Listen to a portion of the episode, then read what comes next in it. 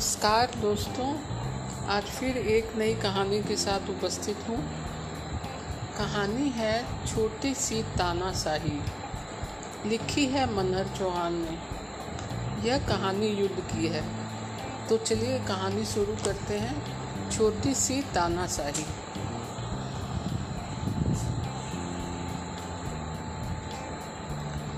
बारूद का धमाका होने के बाद पहाड़ी का छोटा हिस्सा उधड़ जाता है, लेकिन काफ़ी बड़ा हिस्सा दरारों वाला होकर पहाड़ी के साथ लगा रहता है।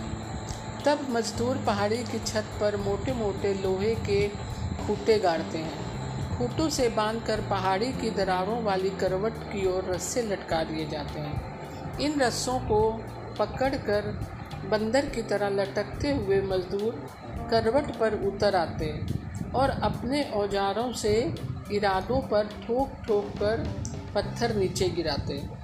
मजदूर मजदूर मजदूरने काम चोर तो नहीं हो रही हैं। इसकी निगरानी रखना वीर सिंह का काम था।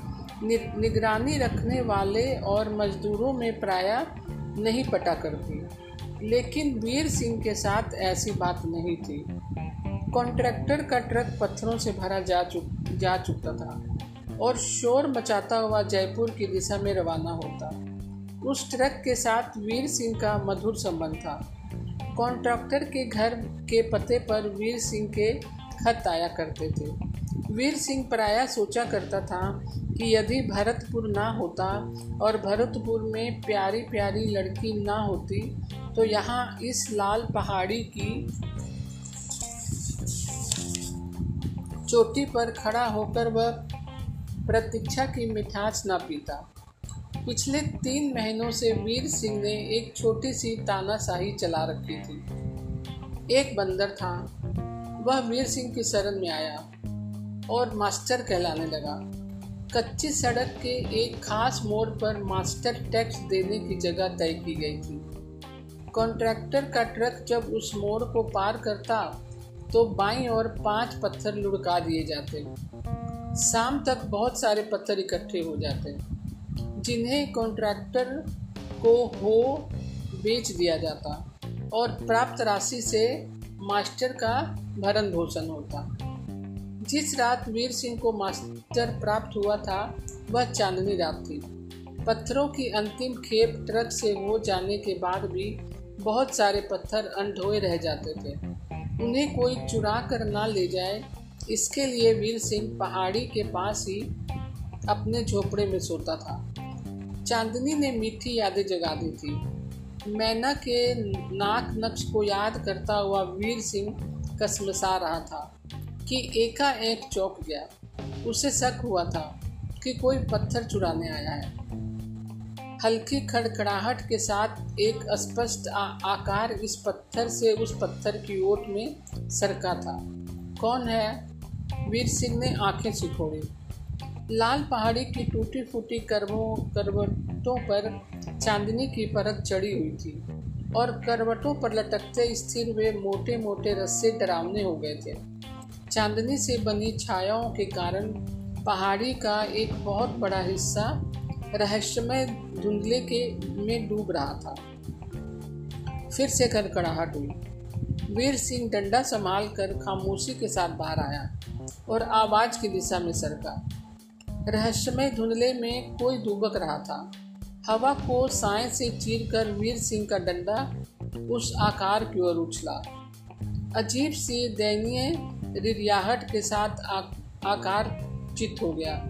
संभावित जवाबी हमले से बचाव के लिए वीर सिंह ने चाकू नंगा कर लिया और आकार के करीब आया। इस आकार की एक लंबी थी क्योंकि वह आदमी का नहीं बंदर का आकार था। जिस तरह वह बिना हिले डुले पड़ा था उससे लगता था वह बेहोश हो गया है। वीर सिंह ने उसे छू कर देखा। मुलायम रोनों का स्पर्श उसे गीला महसूस हुआ क्योंकि बंदर के कंधे के पास से खून रिसने लगा था। दया की भावना से वीर सिंह को, को अभिभूत कर दिया। उसे कल्पना ना आ सकी कि इतनी रात गए यह अकेला बंदर यहाँ कैसे आ निकला। रात को बंदर झाड़ में छुप कर सोते हैं और वे इक्के दुक्के नहीं, झुंड बनाकर रहते हैं। फिर यह बंदर अकेला कैसे? झुंड में उसे हकाल क्यों दिया गया? लेकिन ये सारे प्रश्न बाद के थे। प्रस्तुत समस्या तो यह थी कि इस घायल, बेहोश बंदर का क्या किया जाए? अगर बंदर की बजाय कोई बेहोश आदमी होता तो वीर सिंह उसे कंधे पर उठाकर झोपड़े में ले जाता। एक जानवर को कैसे उठाए? बंदर का क्या पूछना? उठाते ही यदि होश में आ गया तो नोच खसोट भी कर सकता है। कुछ ना सूझा तो वीर सिंह ने नीचे पड़ा अपना डंडा ही उठा लिया। लेकिन बंदर को यही लावारिस छोड़कर चले जाने का उसका मन नहीं मान रहा था।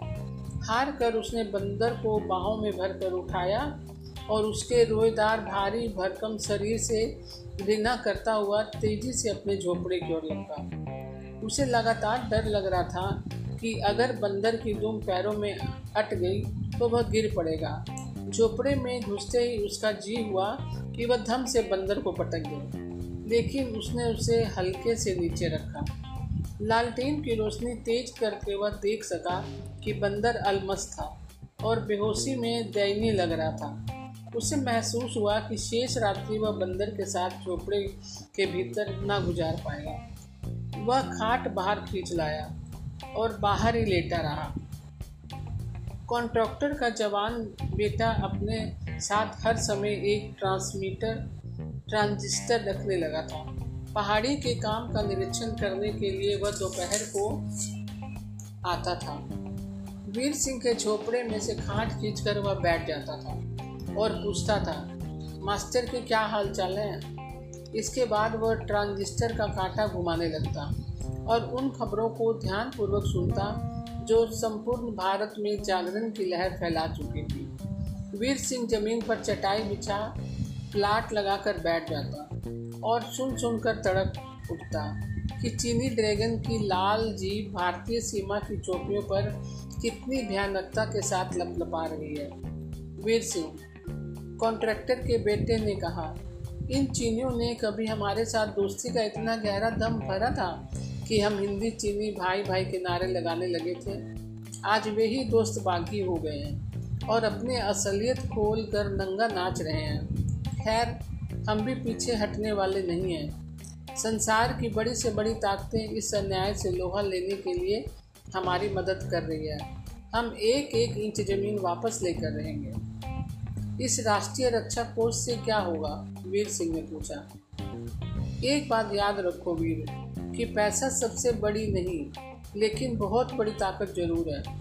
जब तुम राष्ट्रीय रक्षा कोष में एक रुपया दे देते हो तो यह मत समझो कि तुमने पैसा यानी कि कोई ओछी चीज़ दी है। रुपया तो केवल बहाना है। उसे देकर वास्तव में तुम अपने मन की शुभकामनाएँ व्यक्त करते हो। बूंद बूंद से घड़ा भरता है। खबरों में तुमने नहीं सुना कि पूरे देश में लाखों रुपए जमा किए गए हैं। उससे हमारे जवानों को कंबल मिलेंगे, दवाएँ मिलेंगी। लोगों ने वीर सिंह को बताया कि यह कोई बागी बंदर होना चाहिए। बागी? वीर सिंह ने उत्सुकता से पूछा, कैसे? तब उसके तब उसके एक जानकार साथी ने कहा, बंदरों की टोली में एक राजा होता है और टोली की सारी बंदरियाँ उसकी रानियाँ। मतलब यह कि टोली के दूसरे बंदरों को एक भी रानी नहीं मिलती। वीर सिंह की उत्सुकता बढ़ रही थी। हाँ एक भी नहीं। सभी बंदरियाँ राजा के लिए होती हैं। राजा सबसे ज़्यादा ताकतवर जो होता है। लेकिन कभी कभी कोई बंदर बागी हो जाता है। बंदरों का कानून तोड़कर वह अपने लिए रानी का जुगाड़ करने की कोशिश करता है। तब टोली का राजा उससे युद्ध करता है। अगर बागी हार जाता है तो राजा उसे टोली से हकाल बाहर करता है। और अगर राजा हार जाता है तो उसे टोली का त्याग करना पड़ता है। तब बाकी राजा हो जा, हो जाता होगा। हाँ उसे राज भी मिलता है और रानियाँ भी। बंदरों का यही कानून है। मास्टर बागी बंदर मालूम पड़ता है। तभी तो वह किसी भी टोली में नहीं है, बिल्कुल अकेला। मास्टर बागी हो या ना हो, अब वह वीर सिंह के पास था दिन भर वह पहाड़ी के आसपास भटकता रहता और रात को झोपड़े के कोने में सो जाता।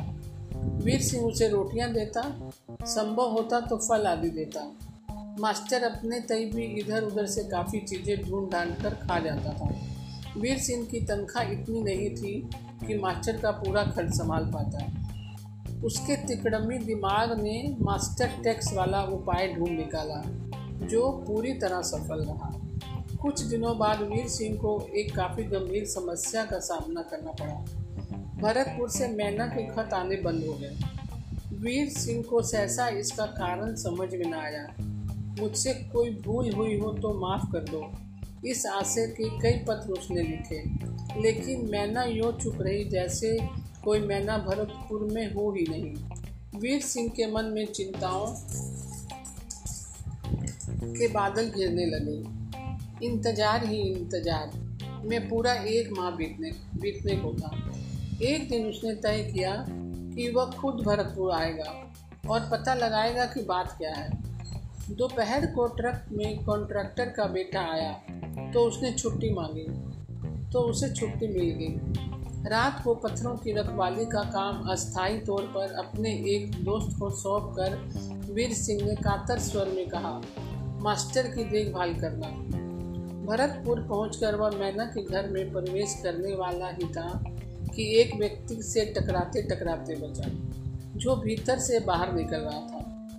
उसके गले में लटकते स्टेथोस्कोप से वीर सिंह तुरंत समझ गया कि वह डॉक्टर है। हड़बड़ी के साथ क्षमा मांग कर उसने भीतर कदम रखे और वह ठिटक गया। सामने पड़ी खाट पर मैना लेटी हुई थी। सिराहने उसकी विधवा माँ बैठी हुई थी। वीर सिंह को देखते ही मैना सिकुड़ कर जरा हिली और उसकी माँ उठकर अपराधनी की तरह खड़ी हो गई। अवांछनीय चुप्पी ने सबको सहमा दिया। मैना की आँखें छल छलाई और उसकी माँ थूक घोटने लगी। उसके पश्चात जो बात सामने आई, उसके लिए वीर सिंह ना अपने को दोषी ठहरा सका, ना मैना को, ना मैना की विधवा माँ को। मैना को पिछले एक माह से टाइफाइड हो गया था। यदि एन मौके पर उस डॉक्टर ने, जो अभी अभी यहाँ से गया था, इन लोगों की मदद ना की होती तो बहुत मुमकिन था कि मैना की जान ना बचती। एक दिन धीरे से युवक डॉक्टर ने अपने मन का रहस्य खोला था कि वह मैना को पसंद करता है और चाहता है मैना उसकी जीवन संगनी हो जाए। डॉक्टर भला आदमी था। और उसके चरित्र में कोई खोट ढूंढ कर भी ना निकाला जा सका। मैना और मैना की माँ मन ही मन उसकी प्रशंसा किया करती थी। जो प्रस्ताव डॉक्टर ने रखा था, उसकी कल्पना भी मैना और उसकी माँ को नहीं थी। अतः प्रस्ताव रखने के दिन से चार पाँच दिन बाद तक घर का वातावरण खिंचा खिंचा रहा। उसके बाद मैना भी झूठी क्योंकि डॉक्टर ने अथक परिश्रम से उसकी सेवा की थी। उसे मौत के मुँह से बचाया था।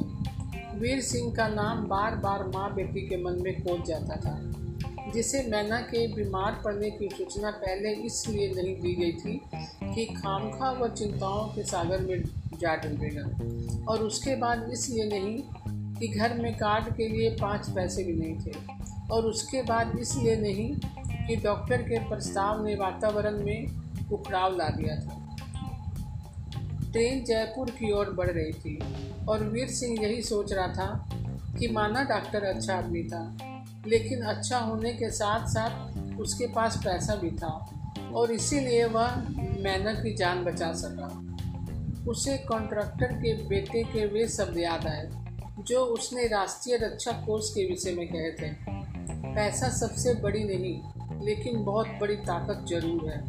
उस समय वीर सिंह को इन शब्दों पर ज़्यादा गौर नहीं किया था, लेकिन इस समय किया। गाड़ी की घड़गड़ाहट के बीच उसे लगा, उसे भी उन जवानों के लिए कुछ करना चाहिए, जो बर्फ़ और दुश्मन से जूझ रहे हैं। वीर सिंह को कॉन्ट्रैक्टर के घर घराते ट्रक ने पहाड़ी के पास उतारा। तो सबसे पहले उसने दोस्त के पास जाकर पूछा, मास्टर कैसा है? दोस्त चुप हो गया। और उसके बाद एक सूखी मुस्कान मुस्काया। वीर सिंह की आँखें सुखड़ी बोलो ना। उसे बंदरों ने मार डाला। दोस्त कहता गया, मास्टर बागी बंदर था। जिस दिन तुम भरतपुर के लिए रवाना हुए थे, उसी दिन शाम को मास्टर की टोली यहाँ से निकली। टोली के राजा ने मास्टर को देखा और देखते ही पुरानी बागी को पहचान लिया। वह मास्टर पर टूट पड़े। दूसरे बंदरों ने भी साथ दिया उसने मास्टर को इतना नोचा।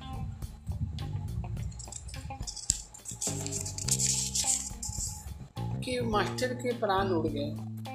वह गहरी सांस के साथ वीर सिंह अपनी खाट पर निढाल हो गया। रात को वह सोचता रहा, मास्टर मेरा दोस्त था। उसके मरने का मुझे दुख है। लेकिन जिनके लिए वह बागी था, उन्हें उसकी मौत का कोई गम नहीं है। होना चाहिए भी। क्यों? और ये चीनी किसी समय वे हमारे दोस्त थे। अब वे दोस्त चीनी मर गए हैं। दोस्तों के मरने का हमें दुख होना चाहिए। लेकिन ये जो बागी चीनी ज़िंदा हो गए हैं, उन्हें मारना हमारा सबसे पहला कर्तव्य है। देश की पुकार पर हमारे जवान जूझ रहे हैं। मैं उनके लिए क्या कर सकता हूँ? उनकी दवाओं के लिए, उनके कंबलों के लिए मैं पैसा कहाँ चलाऊँ? बहुत बड़ी ताकत है पैसा। राष्ट्रीय रक्षा कोष में देने के लिए पैसा। सुबह की पहली किरण के साथ वीर सिंह कच्ची सड़क के उस मोड़ पर जा पहुँचा, जहाँ बाई और मास्टर टैक्स के पत्थर गिराए जाते थे। मास्टर अब नहीं रहा। क्या पत्थरों का गिराना भी ना रहेगा? वीर सिंह के मस्तिष्क में एक योजना ठोस ठोस होती जा रही थी। वीर सिंह के पास पैसा नहीं है तो क्या हुआ? उसकी जो तानाशाही पहले चलती थी अब भी नहीं चल सकती। ओए ओए कॉन्ट्रैक्टर का बुढ़ा ट्रक मोड़ की ओर बढ़ रहा था। वीर सिंह बीच की सड़क में खड़ा हो गया। ट्रक रुका। ड्राइवर ने बाहर झांका और सहानुभूति से कहा, वीरा मास्टर तो जा जा चुका। अब टैक्स किसके लिए? वीर सिंह उत्तेजित होकर बोला, बागी मास्टर मर गया। बागी चीनी ज़िंदा है। दो पत्थर रक्षा कोष में पत्थर भी काम आएँगे। ट्रक ने पाँच की बजाय दस दस पत्थर गिराए और आगे निकल गया। तो दोस्तों, आपको ये कहानी कैसी लगी? कल फिर मैं एक नई कहानी के साथ उपस्थित होंगी। तब तक के लिए नमस्कार।